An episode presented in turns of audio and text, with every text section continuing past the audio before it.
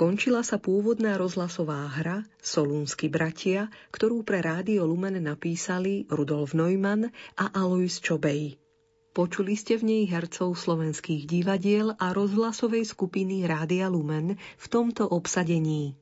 Cyril, Jozef Novotný, Metod, Ľubomír Holčík, kníža Rastislav, Štefan Šmihla, Gorast, Michal Ďuriš, mních Záboj, Daniel Výrostek, biskup Arnulf, Michal Nikodem, knieža Koceľ, Ján Haruštiak. Na realizácii hry sa podielali majster zvuku Marek Rimóci, hudobný redaktor Imrich Šimik a režisér Alois Čobej. Táto relácia bola vyrobená v roku 2017.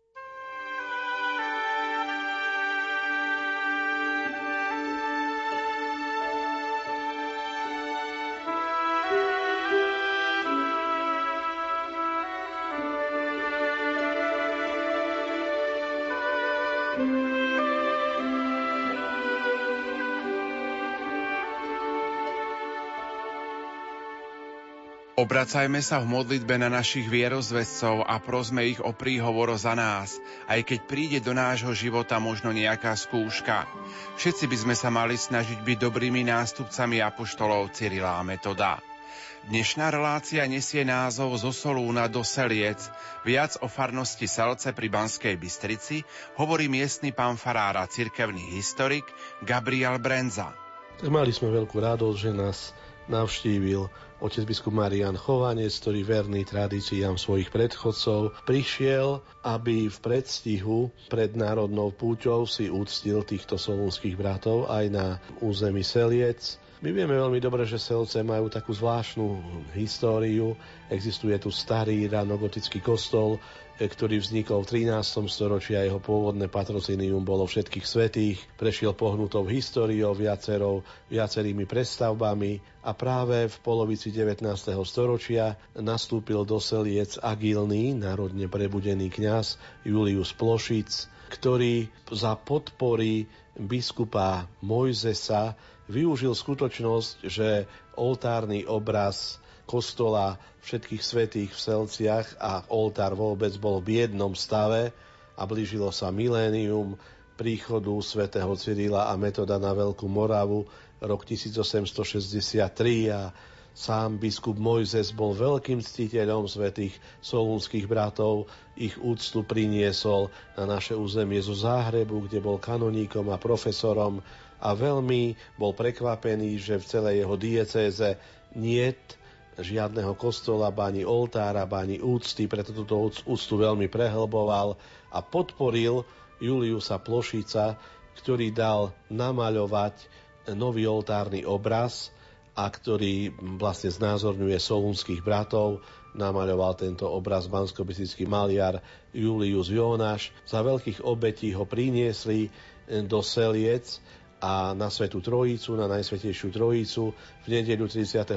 mája prišiel do Seliec Štefan Mojzes, biskup, ktorý mal veľkú autoritu v slovenskom národe a ktorý bol veľmi obľúbený medzi kňazmi a veriacimi a za veľkej náboženskej, ale aj národnej slávnosti prítomnosti zástupu veriacich a množstva kňazov posvetil obraz oltárny obraz svätého Cyrila a Metoda a nie len to, ale cez viedenského nuncia vybavil na kongregácii pre Boží kult, aby sa zmenilo patrocínium kostola, všetkých svetých na kostola svätého Cyrila a Metoda.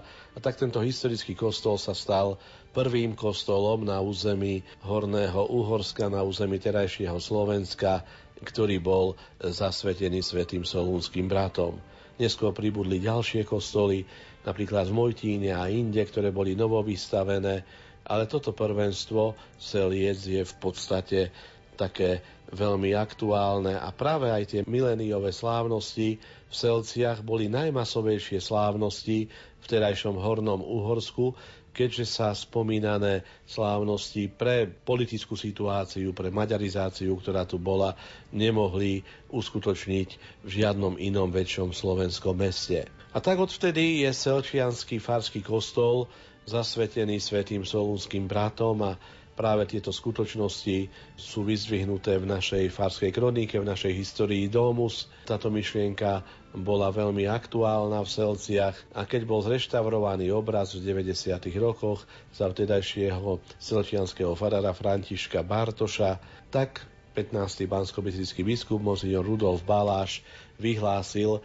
Selce za centrum cyrilometodskej úcty v bansko diecéze. A sme rádi, že vždy okolo sviatku svätého Cyrila Metoda aj na samotnú slávnosť sa tu usporiadávajú cyrilometodské, cyrilometodská púť, prichádzajú z okolia Bystrice mnohí pútnici a že takýmto spôsobom sa snažíme hlásiť k odkazu svätého Cyrila Metoda a posilňovať sa vo svojej viere. Ničím nerušené počúvanie vám zo štúdia Rádia Lumen na slávnosť svetých Cyrila Metoda prajú majster zvuku Peter Ondrejka, hudobná redaktorka Diana Rauchová a moderátor Pavol Jurčaga.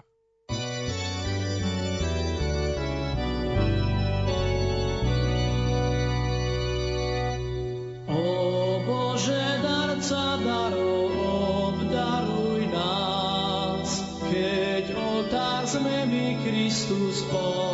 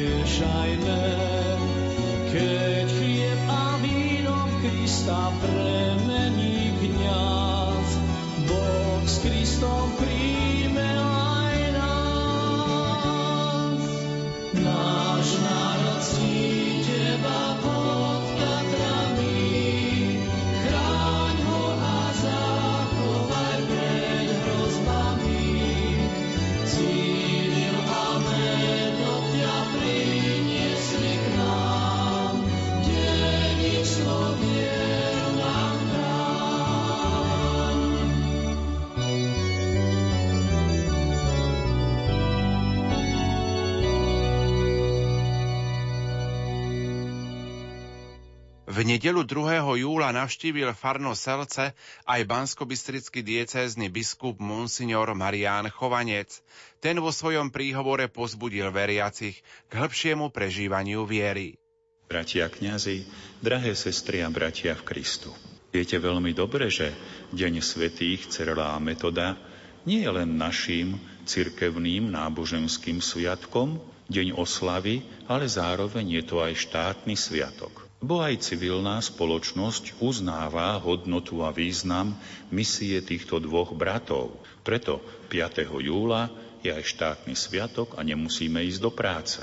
Štátna spoločnosť, verejnosť uznáva na týchto bratoch práve to, že ich misia napomohla prehlbeniu kultúry v našom národe, a to v tom 9.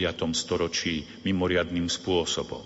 Okrem kultúrneho prínosu štát im ďakuje za to, že pomohli rozvoju školstva, aj vďaka tomu, že priniesli písmo a po tretie, štát si ich uctieva a váži kvôli tomu, že pozdvihli právne povedomie našich predkov, právne povedomie na Veľkej Morave.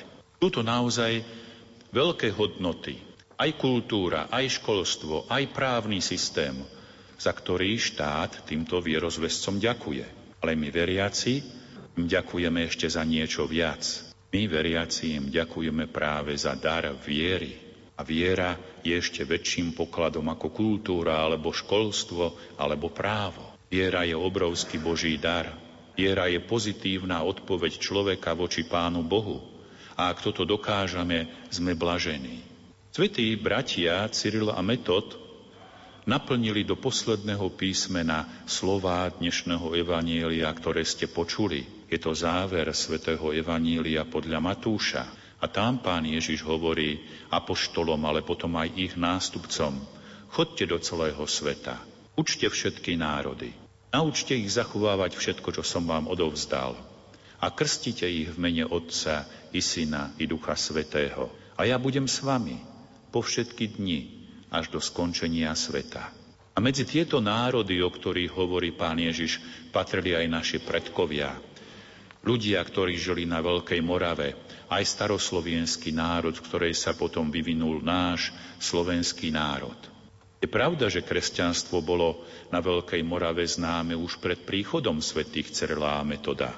Oni prišli v roku 863 na požiadanie kniežaťa Rastislava. Ale tí misionári, ktorí dovtedy ohlasovali evanílium na Veľkej Morave, pochádzali najmä z Franskej ríše. A táto Franská ríša uplatňovala si aj politické nároky na Veľkú Moravu a preto najmä predstavitelia Veľkej Moravy neboli príliš otvorení a náchylní tejto misii kresťanstva z Franskej ríše. Preto Michal III. byzantský cisár, keď posiela vierozvescov sem na Slovensko, tak tým zároveň sa akýmsi spôsobom zrieka toho, že by politicky uplatňoval nejakú moc. A to už preto, že Byzantská ríša bola od hraníc Veľkej Moravy veľmi vzdialená. Keď prišli dvaja vierozvescovia, Cyril a Metod, začali ohlasovať evanílium v staroslovenskej reči. Predtým misionári ohlasovali evanílium najmä v nemeckej reči. A tak len vzdelanci a tí ľudia, ktorí rozumeli tomuto cudziemu jazyku, mohli byť poučení. A čo viacej, franskí misionári slúžili liturgiu svätej Omše iba po latinsky. Snažili sa kázať, potom katechizovať v slovenskom jazyku, ale to im nešlo tak dobre ako bratom Cyrilovi a Metodovi. A Cyril a Metod, keď priniesli písmo, hlaholiku, tak sa snažili hneď všetky knihy prekladať do jazyka našich predkov. A vďaka tomu sa tá ich viera prehlbila. Vďaka tomu sa im tá viera stala blízká, lebo cez rozumenie, cez počutie prehlbujeme svoje poznanie, najmä poznanie Božích práv, ktoré sa nám odovzdávajú a ktoré sú zachytené v Svetom písme a ktoré církev opatruje. A tak štát si váži Cyrila metoda a my církev ešte oveľa viac. Lebo my vieme, že poklad viery je veľmi vzácný a hodnotný. Už sme si povedali, že viera to je pozitívna odpoveď človeka na jeho Božie volanie. A my vieme, že ten, ktorý nás volá, je dobrý, to je nebeský Otec. Oplatí sa ho počúvať, oplatí sa ho nasledovať. Aby sme spoznali veľkosť a hodnotu našej viery, môžeme sa pozrieť na veľkosť a hodnotu nevery. A keď si porovnávame to, čo prináša nevera, čím je nevera charakteristická a čím viera, tak potom uvidíme, akú hodnotu sme vo viere dostali. Nevera má veľa charakteristických črt a znakov. Ja spomeniem tu na tri najhlavnejšie znaky vlastnosti nevery. Na prvom mieste je to strach, na druhom mieste je to poverčivosť a na treťom mieste je to strata zmyslu života. Čo to znamená? Taký človek, ktorý je neveriaci, ktorý nemá vieru, ktorý nemá dôveru v niečo nadprirodzené, taký človek sa bojí. Lebo my si veľmi dobre uvedomujeme, že ani život a najmä budúcnosť vôbec nemáme v rukách. A múdry človek si kladie otázku, a čo bude zajtra? Budem zdravý, budem chorý, bude sa mi dobre dariť alebo nie? Na koho sa budem môcť poláhnuť? Neveriaci človek sa bojí, najmä sa bojí budúcnosti, čo príde, čo bude. A tento strach z nevery potom prerastá v poveru. Aká smutná je osoba, ktorá je poverčivá, ktorá sa bojí, povedzme, 13. mesiaci, alebo sa bojí piatku, alebo sa bojí splnu mesiaca, alebo sa bojí čiernej mačky, alebo sa bojí mŕtvoly. Poverčivosť veľmi škodí jednotlivcovi, ale aj celej spoločnosti. História nám hovorí o jednom francúzskom kráľovi, volal sa Ľudovít XI a žil v 15. storočí. A tento král bol príliš poverčivý, lebo bol neveriaci, tak prepadol strachu a povere. Tento král bol veľmi despotický. Vládol viac ako 20 rokov vo Francúzsku, ale jeho vláda nebola požehnaná. A spomína sa táto skutočná udalosť. On ako král podpisoval rozsudky súdov, aj rozsudky smrti. To spadalo do jeho kompetencie. A legálny súd odsúdil jedného zločinca, nenapraviteľného a nebezpečného pre spoločnosť, na trest smrti. A král tieto rozsudky podpisoval. Ale tento zločinec bol veľmi prefíkaný, inteligentný muž a on poznal slabosť kráľa Ľudovíta XI. On vedel, že je poverčivý. A preto, predtým, než tento rozsudok král podpísal, tento zločinec verejne vyhlásil, že on vyčítal z hviezd, že král Ľudovít zomrie tri dni po jeho smrti. A král Ľudovít sa zlakol. On zomierať nechcel. A keďže bral za platnú mincu to, čo si tento zločinec vymyslel, tak odmietol podpísať rozsudok. A omilostil tohoto zločinca, nebezpečného pre celé kráľovstvo. A nie len, že ho omilostil, naopak postaral sa o neho. Začal ho platiť z kráľovskej pokladnice, aby nemusel pracovať, aby sa mu nič nestalo, aby len žil v pohodlí, lebo on bol skalopevne presvedčený, že keby on zomrel, tak o tri dni zomiera aj on, lebo to bolo napísané vo hviezdách. Tým král veľmi poškodil celý systém jurisdikcie vo Francúzsku. Lebo všetci si uvedomili, aha, král hľadí na seba a nie na poriadok, nie na spravodlivosť vo svojej ríši. K tomuto ho dohnala veľká jeho poverčivosť. A tretím znakom nevery je potom strata zmyslu života. A to najmä vtedy, keď človek začína byť starý a chorý. Alebo keď prídu nejaké veľké a ťažké kríže. Keď je človek ešte mladý a zdravý, keď dokáže ešte čerpať radosti z tohto pozemského života, tak sa nezamýšľa nad otázkou zmyslu života alebo táto otázka je odsúvaná do úzadia. Ale vtedy, keď je človek pritlačený nejakým krížom, vtedy potrebuje vedieť, na čo žijem. A oplatí sa mi žiť, aj keď som starý, aj keď som chorý. Bez viery odpoveď na túto otázku nenájdeme. Viera je tá, ktorá nám poskytuje odpovede aj na tieto otázky. Aj vtedy nám dáva zmysel života, keď sme starí, keď sme chorí, alebo keď znášame nejaký ťažký kríž. Toto sú tri hlavné znaky nevery. Strach, poverčivosť, strata zmyslu života, najmä vtedy, keď mi je ťažko. A na opačnej strane stojí potom viera. Viera, Božie slovo, je pre nás svetlom. Ďaká svetlu Božieho slova spoznávame, čo je dobré a čo je zlé. Ďaká svetlu Božieho svetla, ďaká sile Božieho svetla a pravde Božieho svetla prestávame mať strach nie, že by sme sa my, veriaci ľudia, ničoho nebáli, ale tie životné strachy vieme prekonávať práve v dôvere Pána Boha. Ako veriaci viem, Pán Boh je nad nami. Pán Boh o všetkom vie. A tento Pán Boh nie, že len je nad nami a že o všetkom vie. Tento Pán Boh je dobrý. Tento Pán Boh ma miluje. Miluje celý svet aj mňa, lebo poslal na túto zem svojho jednorodeného syna, Ježiša, a ten ma vykúpil. Preto my veriaci ľudia prekonávame strach, aj poverčivosť, práve dôverou v Pána Boha. A táto viera nám pomáha aj v tých kritických chvíľach, keď prídu tie veľké kríže, že nestrácame zmysel života. Už aj keď naozaj som taký slabý a taký chorý a taký starý, že nedokážem vytvárať nejaké materiálne dobrá hodnoty na tejto zemi. Moje utrpenie má cenu a hodnotu, keď ho spájam s utrpením Ježiša Krista. Pomáham posvedcovať seba a posvedcovať celý svet. Oplatí sa žiť, oplatí sa veriť, oplatí sa dúfať, oplatí sa milovať, aj keby som ležal na smrteľnej posteli. A tretia veľká výhoda nás, veriacich, je práve v tom, že vďaka viere sa posvecujeme. Vďaka viere sa nám odpúšťajú hriechy. Vďaka viere nám Pán Boh upokojuje svedomie. Vďaka viere nám dáva posvedcujúcu milosť a stávame sa živými Božími deťmi. A práve tento dar viery je závdavkom, preddavkom toho väčšného radostného života, na ktorý sa všetci tešíme. To keď sme si povedali, čo nám prináša nevera a čo nám prináša viera, tak si budeme viac poklad viery vážiť. Bez viery nám hrozí strach, poverčivosť, strata zmyslu života a keď sme veriaci, tak nadobúdame odvahu a keď sme veriaci, tak nadobúdame silu aj vtedy, keď trpíme a dokonca sa posvedcujeme väčšným Božím nadprirodzeným životom.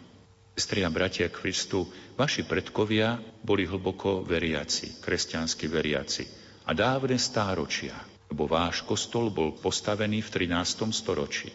V 19. storočí váš kostol dostáva nových patrónov. Na žiadosť pána biskupa Štefana Mojzesa bol premenovaný titul vášho kostola práve na titul svätých Cyrlá Metoda. A to práve preto, že sme si začali uvedomovať Akú veľkú službu, aké veľké poslanie urobili títo dvaja solúnsky bratia na území Veľkej Moravy. A vaši predkovia prijali tento titul, ktorý navrhol práve pán biskup Štefan Mojzes. Lebo si boli vedomí toho, že viera je pre nich pokladom. Boli si vedomí toho, že oni túto vieru potrebujú pre požehnaný pozemský život. Ba čo viac, že túto vieru potrebujú, aby raz mali väčší život, keď smrť príde pre každého jedného z nás. Vážme si svoju vieru. Zachovajme si vieru našich otcov. Viera nám naozaj pomáha. Na záver už len jeden príklad, jednu skutočnosť. Ako viera dokázala pomôcť jednej mladej mamičke, vdove, ktorá ostala sama so svojimi malými deťmi. Stalo sa to v Nemecku po prvej svetovej vojne. Po Rúri, kde je veľmi rozvinutý banský priemysel, žila aj táto rodina mladí manželia s maličkými deťmi. V bani sa stalo veľké nešťastie. Otec a manžel bol zavalený, zomrel v bani. Mamička vdova ostáva s malými deťmi sama. A vtedy ešte nebol rozvinutý tak sociálny systém, že by dokázali prežiť. Ten dôchodok, ktorý dostávali po mŕtvom otcovi, bol veľmi malý. A matka nevedela, ako si poradiť. Ale bola hlboko veriaca. Svoju vieru vložila do Božích rúk Začala dôverovať Pánu Bohu. Krôčik za krôčikom zvládala ťažkosti dňa, zo dňa na deň. A Boh jej pomohol, Boh ju, boh ju požehnal. Vďaka viere prekonala tie najťažšie roky, keď mali, boli deti malé a ona stratila živiteľa a manžela rodiny. Potom v 30. rokoch sa dostáva k moci národný socializmus. A tento národný socializmus začal aj ateizovať. Začali sa stavať proti Pánu Bohu, proti viere. Tak organizovali osvetové školenia, na ktorých najviac útočili na náboženstvo, na cirkev, na vieru v Boha. A na jednom z týchto školení musela byť prítomná aj ona. Školiteľ hovoril o tom, ako sa rozvíja veda, ako sa rozvíja technika a moderný svet už nepotrebuje pána Boha, koľko chýb má církev. A potom mala byť beseda. Ľudia, ktorí tam boli viac menej z donútenia, len počúvali a boli ticho. Báli sa ozvať. Ale táto žena, táto vdova, ktorá mala taký ťažký pohnutý život, sa napokon dvihla a hovorí, že neprotestuje proti moderným časom. Ani nie je proti vede a technike. Ale ona povie svoju skúsenosť. A v krátkosti povedala, aký mala ťažký život práve vtedy, keď jej manžela zavarilo, zavarilo v bani a ona ostala sama so svojou rodinou a prežívala zo dňa na deň vo veľkých ťažkostiach a vraví, a ja by som to nedokázala, ja by som to nezniesla, keby mi viera nedávala v silu. Práve preto, že som bola veriaca, vydržala som to, vychovala som svoje deti. Toto mi dala moja viera. A prosím vás, teraz keď je tá diskusia, beseda, vy mi povedzte, čo vám dáva vaša nevera, ku ktorej nás chcete pritiahnuť. A ten rečník hovorí, ale babička, vašu vieru si vy ponechajte. O vás nám nejde. Nám, národnému socializmu, ide o mladú generáciu. Ide o mladých ľudí. Tých chceme zaujať. Tých chceme práve zbaviť toho jarma akejsi viery alebo akejsi naviazanosti na cirkev. Ale táto mamička sa nedala. Táto vdova sa nedala. Keď sa nadýchla druhýkrát, hovorí, prosím vás, vy ste mi neodpovedali na moju otázku. Ja som vám povedala, čo mne dala moja viera, keď som mala ťažký život. Povedzte mi, čo vám dáva vaša nevera. A ten rečník nevedel odpovedať. Lebo nevera nedáva nič. Nevera len berie. Sestri a bratia v Kristu, vážme si poklad viery. Buďme vďační svetým Cyrilovi a Metodovi, že nám túto vieru odovzdali. A urobme si aj my také predsavzatie, že tento veľký a vzácný poklad, ktorý máme, ktorý sme dostali, chceme odovzdať aj tejto generácii týchto dievčat a chlapcov, čo sú tu okolo nás. A som rád, že ste prišli, dievčatá, aj ste pekne oblečené, aj tam v krojoch ste oblečení. Vážme si dobré tradície. Aj tradície kroja, ale aj tradície nášho národa a najmä tradíciu našej viery. Amen.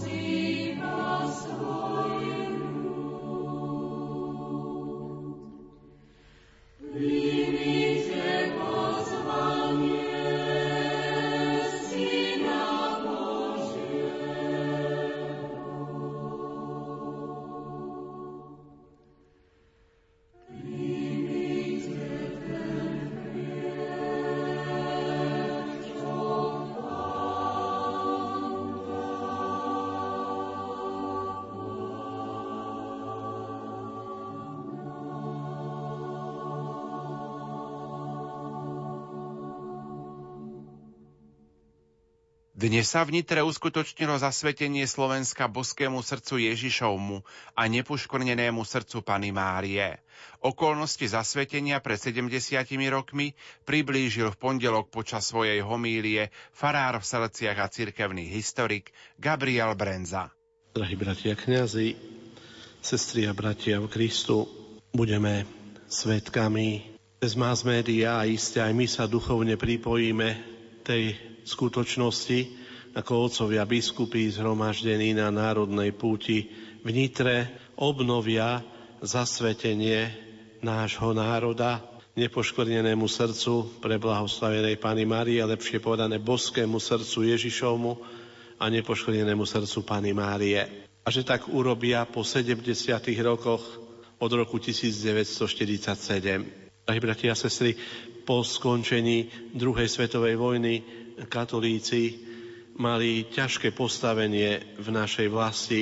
Veľmi často najmä slovenskí katolíci boli dávaní do súvisu s bývalým režimom slovenského štátu a najmä otcovia biskupy tejto doby boli často šikanovaní a prenasledovaní. Hneď po skončení druhej svetovej vojny boli zatknutí spisky biskup Jan Vojtašák, ale aj trnavský biskup Michal Buzalka, pomocný biskup, neskôr boli aj oni odsúdení a všikanovaný bol aj náš bansko biskup Andrej Škrábik.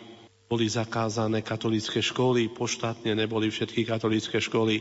Celý 45. rok boli zakázané všetky katolické periodika a katolíci boli vystavovaní častokrát šikanovaniu a posmechu.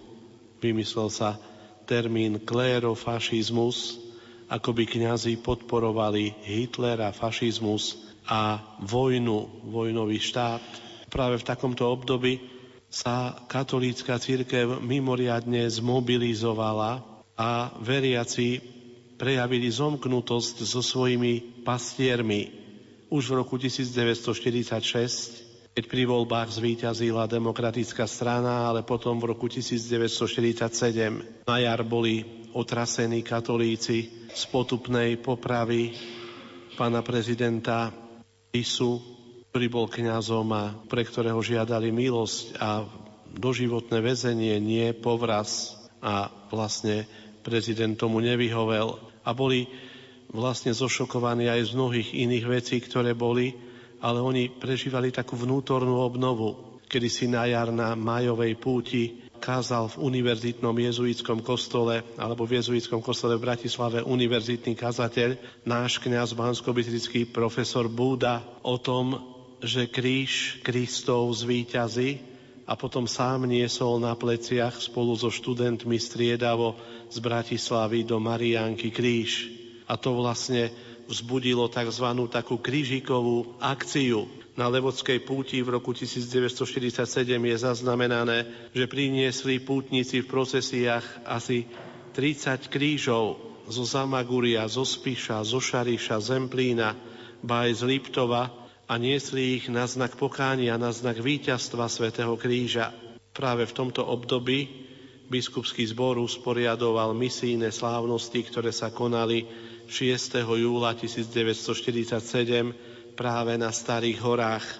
Práve tu za účasti asi 30 tisícového zástupu veriacich zasvetili v prítomnosti oca biskupa Buzalku, oca biskupa Škrábika, oca biskupa Vojtašáka, oca biskupa grecko-katolického Gojdiča, jeho pomocného biskupa Vasila Hopku, už dnes blahoslavených, a košického biskupa Jozefa Čárskeho, národ boskému srdcu Ježišovmu.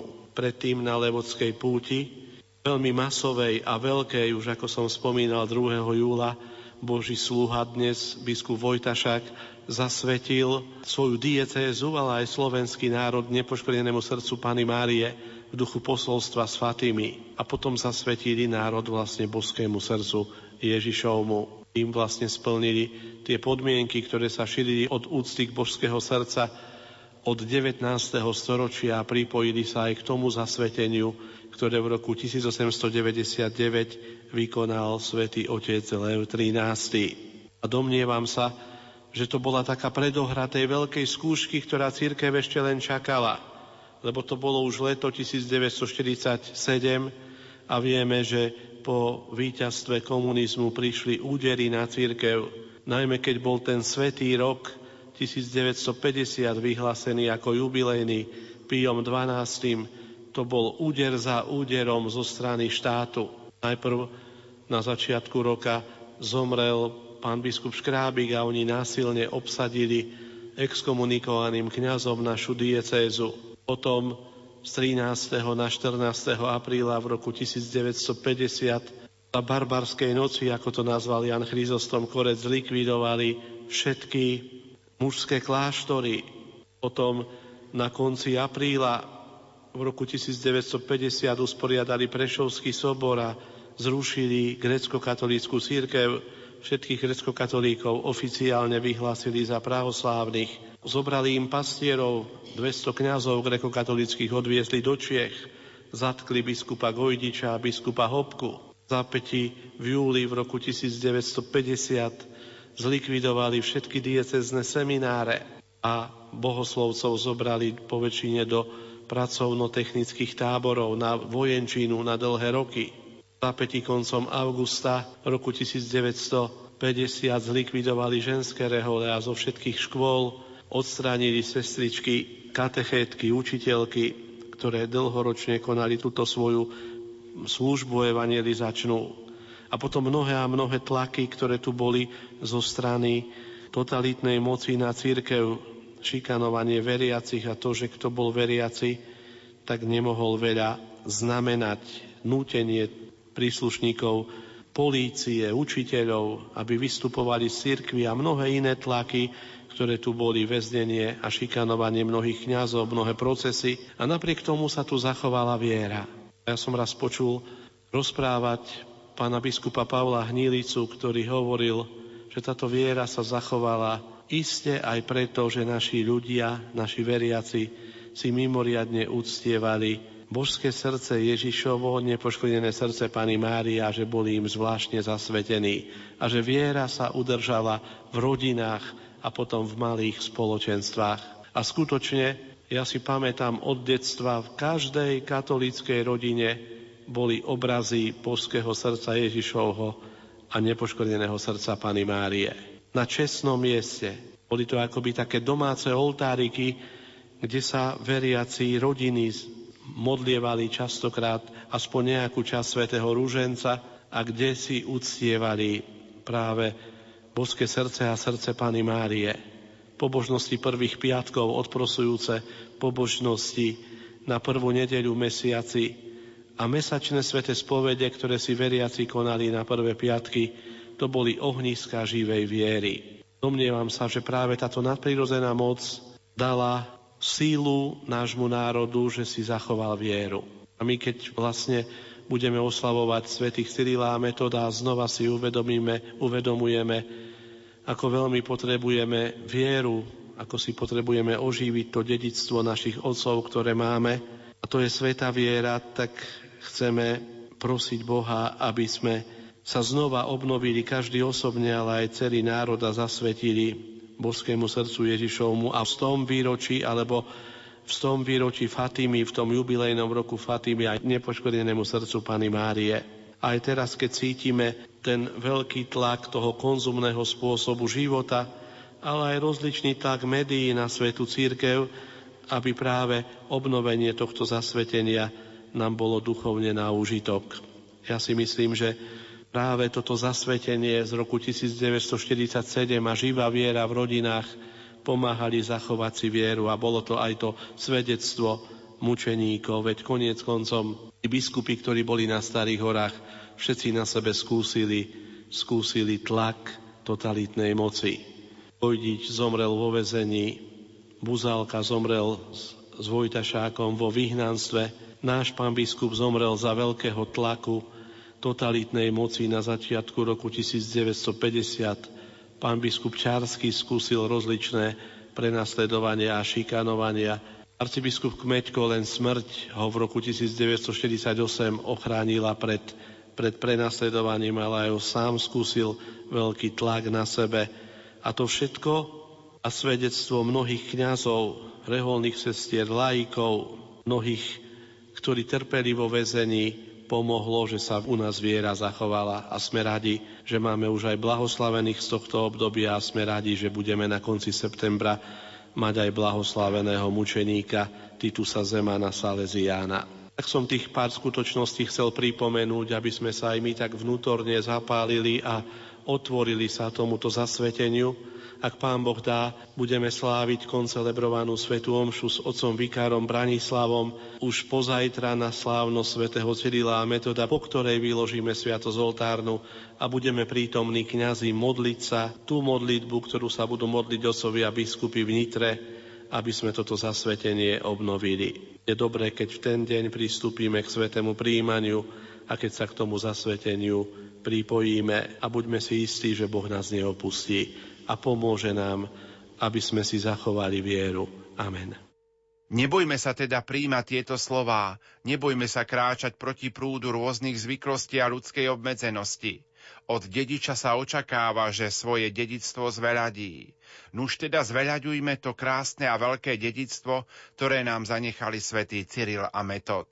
Tak sa stane krásnou a dôstojnou nielen naša prítomnosť, ale aj väčnosť. Vtedy náš život bude bohatý a hodný odmeny od samého Boha. Končí sa relácia zo Solúna do Seliec. Za pozornosť vám tejto chvíli ďakujú majster zvuku Peter Ondrejka, hudobná redaktorka Diana Rauchová a moderátor Pavol Jurčaga. Do počutia.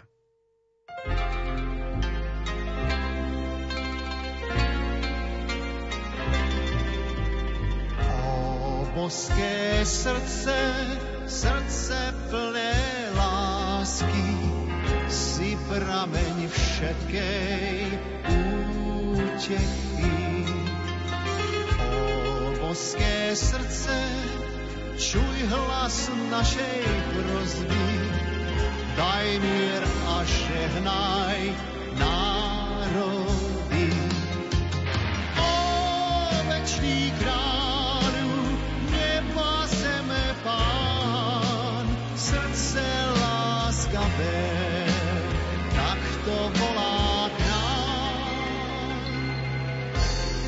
Poďte len ku mne, všetci obťažení, ja vás občerstvím, ja vás poteším.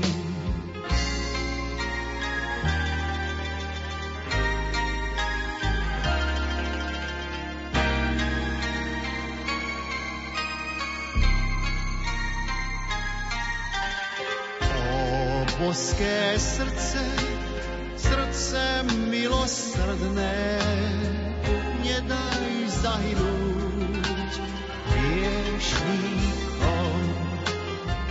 Zo slávy nebies, preto si zostúpil, by si hriešný svet vykúpil.